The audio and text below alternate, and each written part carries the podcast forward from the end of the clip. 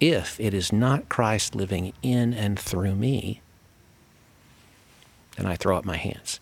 I don't know how that I've forgiven anyone ever, really, apart from that notion of being reminded of as you have been forgiven.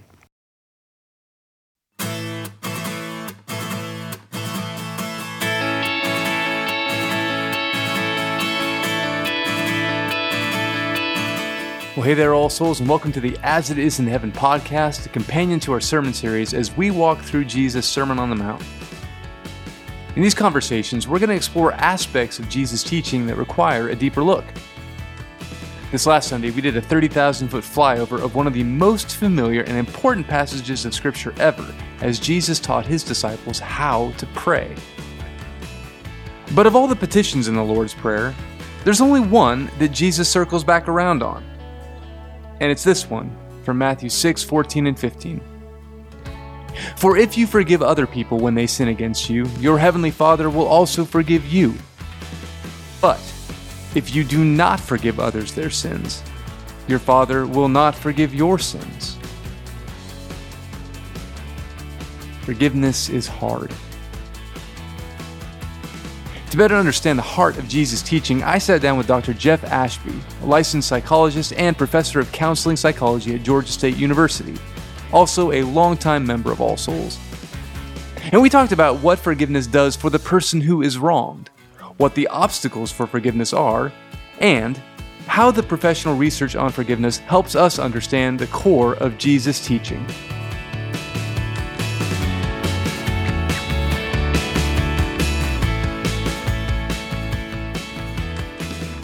Welcome, Jeff. Thanks for being with us. Pleasure to be here. Thanks. There are a lot of layers to forgiveness. Perhaps in the church, we tend to gravitate maybe toward one layer, uh, maybe the deepest layer of those, and that is what Christ has done on the cross. But what are some other ways that we think about forgiveness that you've come across? Well, certainly in the psychological literature, when we think about forgiveness, uh, at the core is an offense, an injury. There's an injured, and then there's the perpetrator. Right. Uh, and the forgiveness has to happen between those two people. In the same way, you know, I can't grant forgiveness to someone who hasn't offended or injured me. It has to be given by the person who has been, been injured or offended. The burden falls to the one who has been offended or injured to offer that up. And sometimes you do it in the absence of the request for forgiveness. No one's coming to you for any number of reasons. The person isn't available, the person sometimes is long deceased, or doesn't see that they're in the wrong necessarily. All that makes it more complicated, but it really comes to us as those to say, Am I going to choose to forgive someone who has offended or injured me? I think in the Jewish tradition, that kind of corresponds to the most basic form of forgiveness. The Hebrew word is mechila, which is this kind of foregoing of the other person's indebtedness. It's not necessarily like a posture of the heart. It's not about reconciliation. It's not being necessarily even restored in relationship to the one who wronged you. It's deciding that you're no longer essentially going to prosecute the case. But it only comes when the person offers sincere repentance. That's kind of a key ingredient, at least in Jewish thinking. Moses Maimonides, one of the great medieval scholars within Judaism, was very clear on that point that it's a moral obligation when the person is sincere and deeply sorry, or even takes steps to correct what they have done wrong, that in those circumstances you must offer uh, Mechila forgiveness. But absent those things, it's a whole another story. Most of the psychological literature is really based around the costs of unforgiveness hmm. for the person who's been injured. And those costs are significant. Uh, yeah, say a little bit more about that. Like, what happens within the soul of a person who doesn't offer forgiveness? There's a, a quote by a researcher Worthington who says, you know, it's impossible to live healthy lives without forgiving. You know, unforgiveness is related to anxiety, depression, major psychiatric disorders, uh, more health problems, increased blood pressure. And that makes sense when you think about the notion of unforgiveness. At the root of that is, is bitterness, anger, fear, We often think about that as related to an autonomic or stress response in individuals, and there's a huge cost to sort of stress and chronic stress in people's lives. So when we think about the connection between unforgiveness and the things that we're interested in as you know health professionals or mental health professionals and those uh, significant symptoms or opportunities for distress, really the moderator, the thing that makes a difference is stress and that unforgiveness really is a, is a state of distress for the person who has been injured. We process forgiveness as in it's somehow corresponding to God's forgiveness of us. So our forgiveness is contrasted in the Lord's Prayer with how we are forgiven. Hmm. The, the prayer is, Forgive us our debts as we forgive our debtors. So it's like kind of in the same way that we offer forgiveness, we ask for God's forgiveness for us. It's the only thing in the Lord's Prayer that Jesus then circles back around on and says, If you don't forgive, your heavenly Father will not forgive you. But you're saying that, you know, in addition to kind of the spiritual significance of it, there's a whole range of health problems associated with holding on. And so the primary rationale from a traditional psychological perspective is it's better for you. It's yeah. better for you if you'll, in fact, forgive others. Here are the benefits to that. We're going to acknowledge those as people of faith, but we're also going to respond to the higher calling. But in addition, you have the advantage. because When you think about forgiveness, and psychologists have tried to break it down to say, what do you actually need to do? So if you want to feel better, live longer, have less stress, etc., what are the steps of forgiveness? And there are a number of models, but primary of the model is this idea of acknowledgement or recognition of the wrong. And that is to say, to not sell it short. To say, oh, that's all right, or it was no big deal, is not forgiveness because it doesn't acknowledge the offense. So, an important step in forgiveness is the sober sort of examination um, without excessive drama, but also without underplaying what the offense was. And then the notion that you have to give an altruistic gift of forgiveness. That's the phrase they use often in the psychological literature.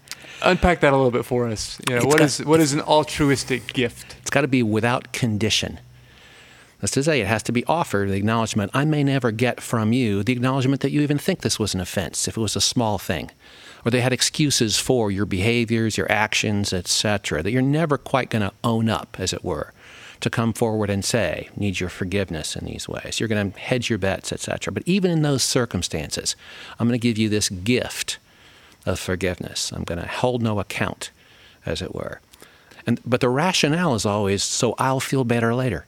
Mm. And I think the distinctive of the Christian perspective is that I have, first, a higher calling than simply my own well being, that I'll feel less distressed, anxious, etc. I'm going to live in the grace that God is giving me that allows me to do these things, but also, as is illustrated, you know, simply in the Lord's Prayer, a model for you know, the purest altruism.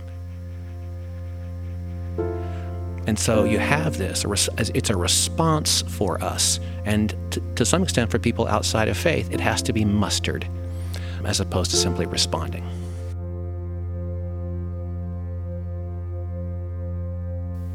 Jesus' teaching on forgiveness is different in that our forgiveness of others is contrasted with how we are forgiven by our Father. Forgiveness heals the brokenness inside of us. And so, when Peter asks Jesus later on, Lord, how many times shall I forgive my brother or sister who sins against me? Up to seven times? He thinks in his mindset that he is being extremely generous. Seven big deal, the number of completion. But Jesus says, I tell you not seven times, but 70 times seven, or 490 times. I mean, how would you even keep track of that? Would you tell somebody when they're at 483 times, hey, buddy, you're on thin ice here? In one of the biblical manuscripts that we found, one of the scribes wrote 70 times 7 per day. And I think that scribe kind of gets the point.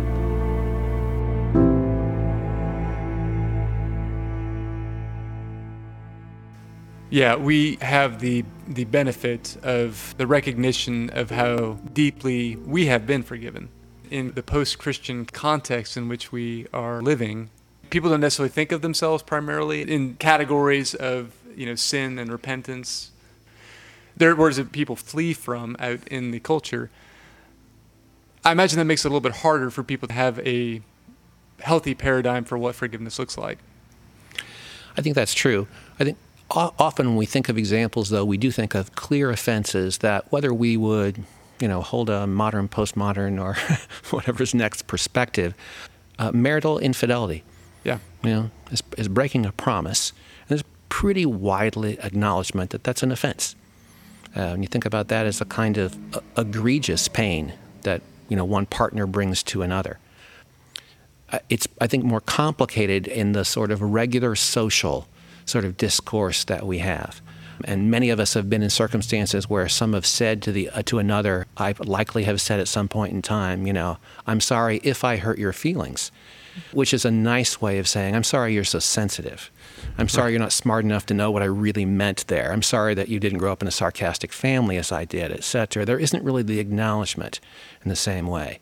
And so there are a kind of there are kind of mock apologies or whatever, where you're the person who's been offended, person who's been injured, now has to either uh, acknowledge this, you know, insincere, it feels like, request for forgiveness, or sort of stake out new ground, etc. And I think in those circumstances, it gets very complex in the social context we're in now. Yeah. So, if the health benefits are pretty clear, and the consensus of the psychological field is that yeah, it may be of some benefit to the other person, but primarily the benefit is to you as the person who does not hold on to the anger, resentment, bitterness. Why is it so hard for us to forgive? What are some of the common reasons that you hear of? Well, um, I think one of the things is that it would excuse the other person's behavior.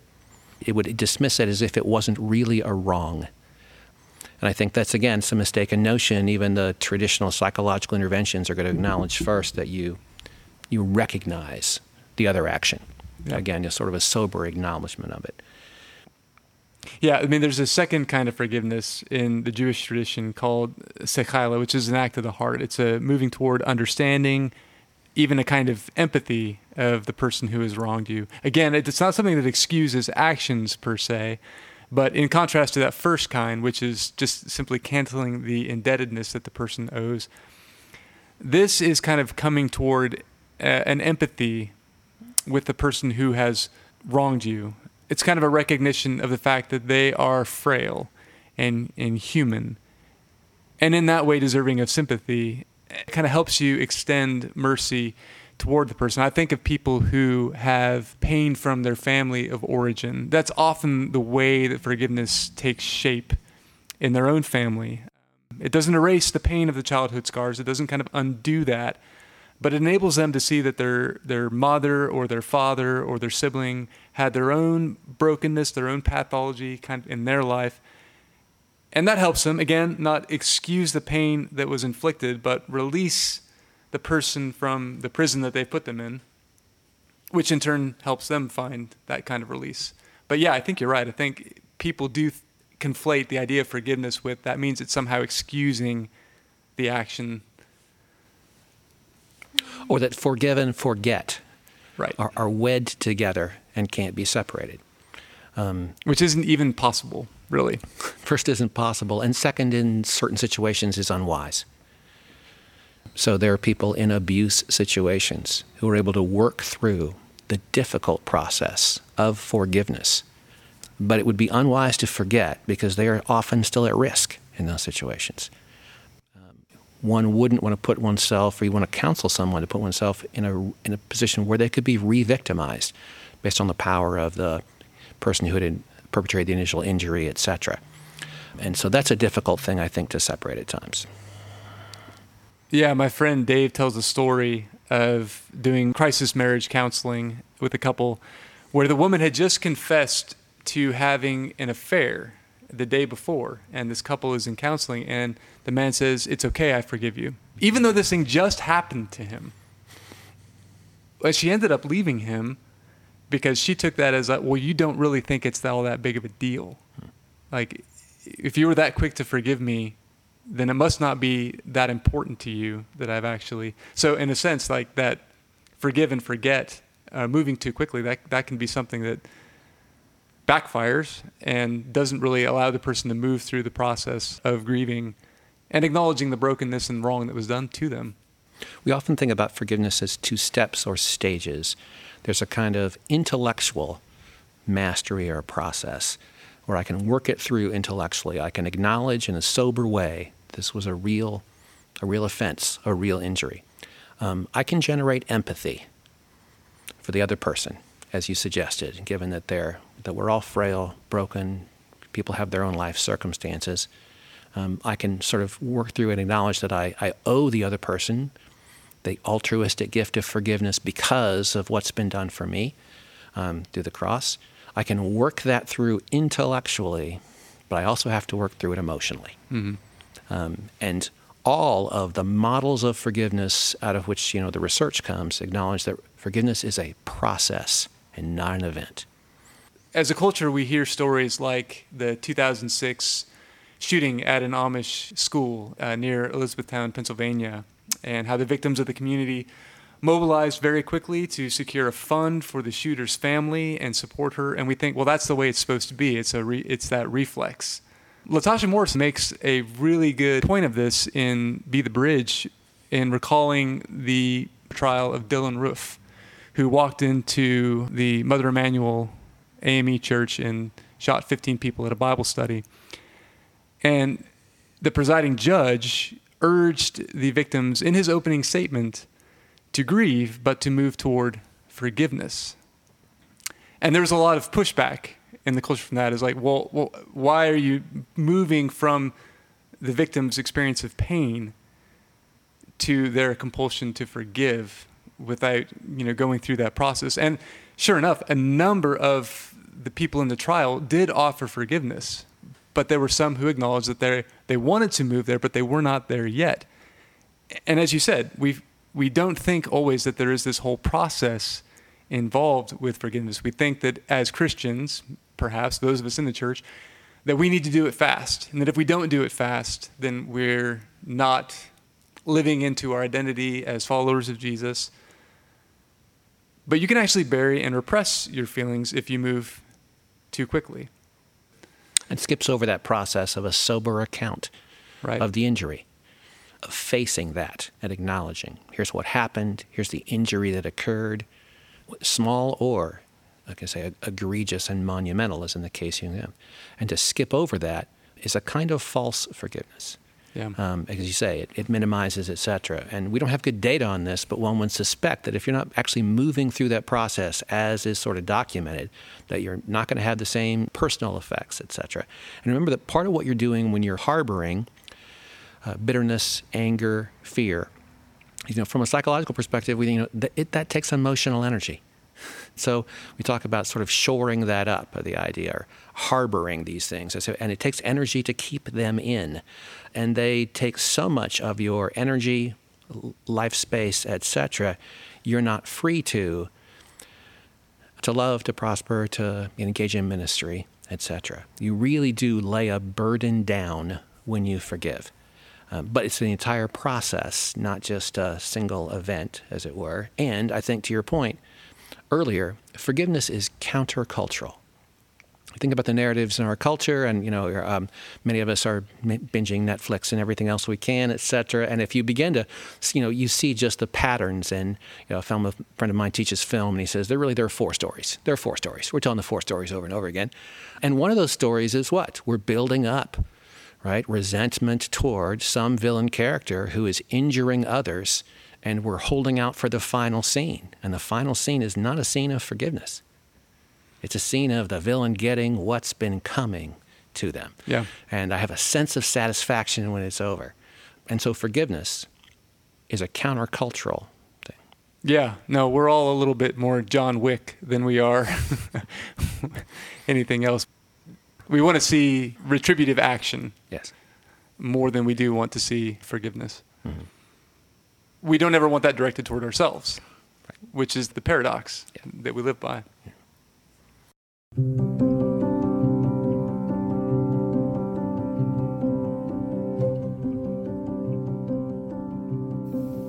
his book, The Sunflower, Simon Wiesenthal frames the question of forgiveness around an incident that took place when he was interned at a concentration camp during World War II. One day, he and his work detail were sent to clean medical waste at a converted army hospital for wounded German soldiers. And the only reference in the book to sunflowers comes from this occasion.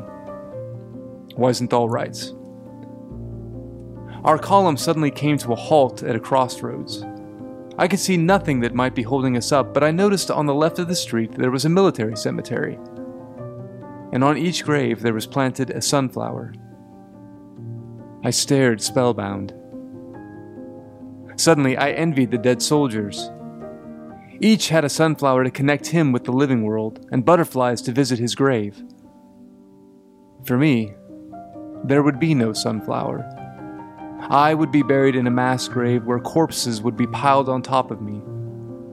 No sunflower would ever bring light into my darkness, and no butterflies would dance above my dreadful tomb. When his work group arrived at a hospital, a nurse came up to Wiesenthal and asked, Are you a Jew? Kind of a silly question.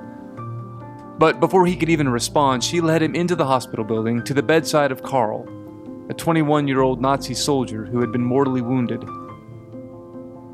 Karl's head was covered in bandages, and as he lay dying, he was desperate to tell his story. Karl described himself as a happy, dreamy child. His father was a social democrat, and his mother was steeped in Catholicism and brought Karl up in the church. Like most German young men, he was swept up in the populist wave, and Karl joined the Hitler Youth. Later, he volunteered for the SS, a decision that would permanently alienate him from his father. Karl told Simon that his unit had been deployed to the Eastern Front in Russia, where they came upon a village with a large Jewish population. He then described how the soldiers in his unit filled a two story home with petrol and forced all of the Jews inside and then boarded up the doors and windows on the first floor before lobbing grenades into the home. Karl recounted how he saw in the silhouette of the second floor window a man with a small child in his arms. His clothes were on fire, and beside him stood the child's mother. With his free hand, the man covered the child's eyes and then he jumped into the street. Seconds later, the mother followed, but before they could even reach the ground, their bodies were riddled with bullets. The horror of the moment and the callous laughter of his fellow soldiers haunted Karl in the days ahead. Weeks later, as his division was pinned down in battle in the Crimea, Karl climbed out of his trench but stood paralyzed by the memory of the family leaping from the window. Frozen, he was struck by a shell and awoke in the hospital, mortally wounded, waiting for death. So he turned to Simon at this point and said, Worse than the pain of my body is the pain of my conscience. I cannot die without coming clean.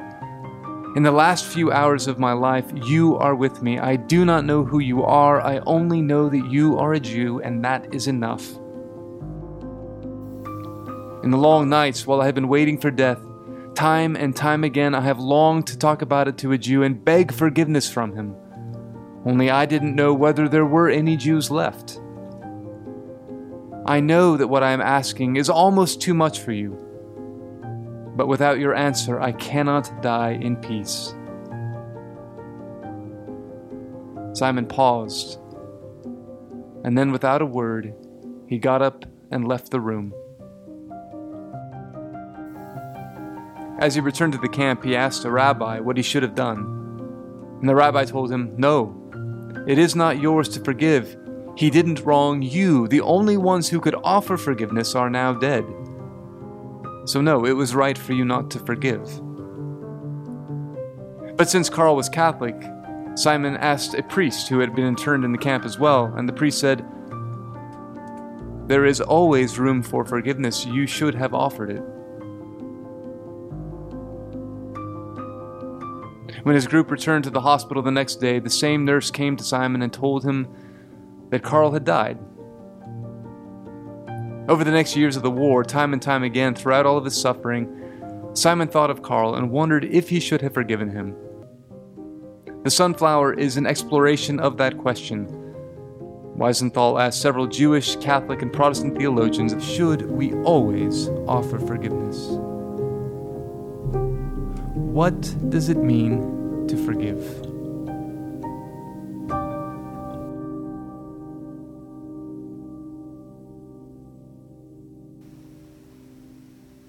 I think my silence here is telling. When we think about forgiveness, uh, we have a default to think about our own lives, the kinds of things we've experienced. Some people with very difficult background and experiences that offer opportunities for forgiveness. But there's always also sort of a reach beyond. There's that, you know, this is difficult, etc., but I can't imagine whatever that next step is. I, I do some research in the refugee community in Clarkston, and um, um, roughly a third of refugees meet the UN, United Nations definition for survivors of torture, which is a unique form of injury. Wow, up to a third. Yeah. When you think about that, and that's the UN definition, it doesn't even include family members and other kinds of things like that. You think about the kind of direct, it has to be physical torture in most circumstances, and then the psychological effects of that, subsequent trauma, cumulative trauma, etc. You think about that kind of how does one forgive, especially the it's it is the intentional infliction, right, of pain for uh, another purpose, etc. And it's ongoing and systematic. When you think about those kinds of extreme situations, most of our most of us are undone by it. Um, I certainly am, and hearing those stories, talking with those folks, etc. Kind of the paradigms um, fly out the window. Yeah, yeah. A default is to go back to C.S. Lewis because he said almost everything well. Um, he says to be a Christian means to forgive the inexcusable because God has forgiven the inexcusable in you. It's a quote from Weight of Glory. It's a famous quote, but we cut it there. The next line, Lewis says, This is hard. Yeah.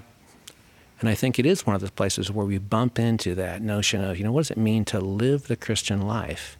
And if it is not Christ living in and through me, then I throw up my hands.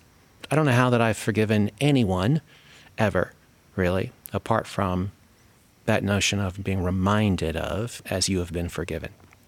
Um, I'm not a good enough person to generate the psychological model that's been suggested, even though it would be better for me in the end, I'm pretty sure I would harbor instead of forgiving. I don't care if it's making me anxious, depressed, etc. I'm still going to hold on to whatever that is. I think it has to do with the fragility of self for those of us who can't, don't feel like we can incur an injury, whether it's to our self esteem or sense of efficacy in the world or to our physical selves. But the idea to realize that you are complete in that you are forgiven, God has begun a work in you that He's going to continue, gives me space then to extend in ways that I never thought I could personally otherwise, although I can't imagine a situation like this concentration camps, however, or like the survivors of torture. Yeah. One other thing that keeps us from forgiving sometimes is that we think of forgiveness and reconciliation being equated when they're actually two distinct parts of the process. In a sense, forgiveness is unilateral the person who has been wronged releases the person who has done the wrong from the consequences of the action. It's that saying you no longer have to pay for what is done, or if you do, I personally will not choose to continue to harbor ill will toward you. And that's, as we've said, as much about the freedom of the person doing the releasing as the person who's been released. But reconciliation is a bilateral action in that it's two people coming together, but it's an action that can only flow out of forgiveness. It can only happen after the first step has taken place. The person who has done wrong, who's been released, then moving toward the person that they have wronged and saying, Let me repair with you what I have broken. That's what Jesus has done as true God and true man on our behalf, but it's also what he calls us toward. It calls us to participate in. Paul talks about in 2 Corinthians that we are called to the ministry of reconciliation in the research that you've come across, is there a lot of talk about those two things as distinct steps, or as much attention paid to uh, reconciliation? No, the focus primarily has been on forgiveness. Um, because you say so many circumstances do not involve a willing other in the process. Working with psychotherapy clients years ago who were uh, survivors of childhood sexual abuse, and the abuser is now deceased. So injury is still there. Yeah. And the need for forgiveness in terms of what it was costing the survivor and that was necessary, and yet there was no one with whom you could reconcile. But also all the ongoing offenses, you know, yeah. in day to day life. The person who is unrepentant, who thinks you're being thin skinned or doesn't see the world you do, the way you do, etc., and doesn't feel like they've been there's nothing they need to be forgiven for, for heaven's sakes. We're still called in that same way. So the focus has been the research really on that, in part because it is the only thing that is under the control the decider in this case. You know, yeah. As much as I would love to bring you to a point of acknowledging this so that we could move toward reconciliation, acknowledging your part in it, there's no way to bring that about in another person in any reliable way. But I can control how I'm going to move through the world, my posture toward you, the steps I'll take, etc. I think the grace is to say it's in as much as it depends on you, be at peace with everyone, as Paul says in Romans. But you cannot force a person toward reconciliation. You can, however, choose to forgive. And those two things are not the same. Reconciliation is a distinct act, and I think there can be some freedom for people who don't conflate those two things. So often in interpersonal interactions, there is an offense that is unintended. Sometimes they're intended, but especially as we are stressed, as we are now, they're not our best, operating without thinking about how I'm communicating, etc. The opportunities to offend, especially using electronic media, mm. email, text, and other things like that, where you don't have the advantage of body language, facial expression. You know, if I'm saying something the same way I would have typed it and I see you raise an eyebrow, I'll change what I'm saying because I, clearly I'm not communicating what I meant to. None All those, smiles here, by the way. None of those advantages. And so there is the sort of op- opportunity for offense that wasn't intended sort of on a constant kind of way. And what we often do is dismiss instead of address. And when we dismiss, we set them aside, but we don't really put them away. And so in relationships, these will sometimes mount and mount and mount and mount. And then there is the uh, straw that broke the camel's back, etc. The idea it's not about this specific thing, it's the fact that we haven't had open and candid conversations in relationships. So when you said this, I felt this formula. that it's just that's just candid and clear. Um, without being accusatory, and the other person could say, I really understand how you could get that from what I said. That's perfectly reasonable not what I meant to communicate. You know, the ideal communication that happens so rarely in my relationships. But that notion of when you're having those kinds of conversations and you have the opportunity to grant and ask for forgiveness, what you have is stronger community. So when people ha- have the opportunity to do that and practice it in those communities, what you have is the kind of communities then can rally around where now we've been honest in these small ways. I can be honest about my angst with my job, my concern about my children, whatever deep struggles I'm having about which I'm deeply ashamed. Forgiveness is a kind of authenticity in a relationship that allows for that. I think that's in the sort of day to day that happens. I also think that many of us have had, again, what I think of as large and egregious injuries or offenses. Sexual assault, the kinds of things that we, we shudder about and tend not to think about or talk about a lot, but that the process of working through those, whether it's traditional post traumatic stress disorder or some other presentation, the idea that at some point there has to be a kind of self reconciliation to reconcile with the event and the perpetrator. And the healthiest way to do that is through a process of forgiveness, which is not a denial of the act or the pain, but that that's where, in my experience, people are able to pivot toward, I think, greater well being and mental health. And I think the experience of being able to forgive someone opens up that space in the theological imagination to realize if this pain that I'm carrying, I can forgive. It helps me understand God's grace and forgiveness toward me. And that in turn empowers me all the more to extend that once I understand at a deeper level to what extent I've been forgiven as a true altruistic gift.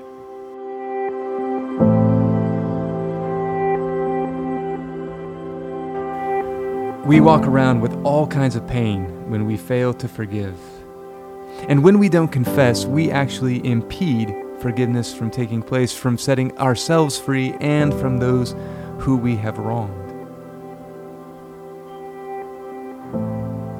I want to thank my guest Jeff Ashby for sitting down with me today and lending his expertise and wisdom, and also to Casey Johnson for making sure that our audio sounds clear.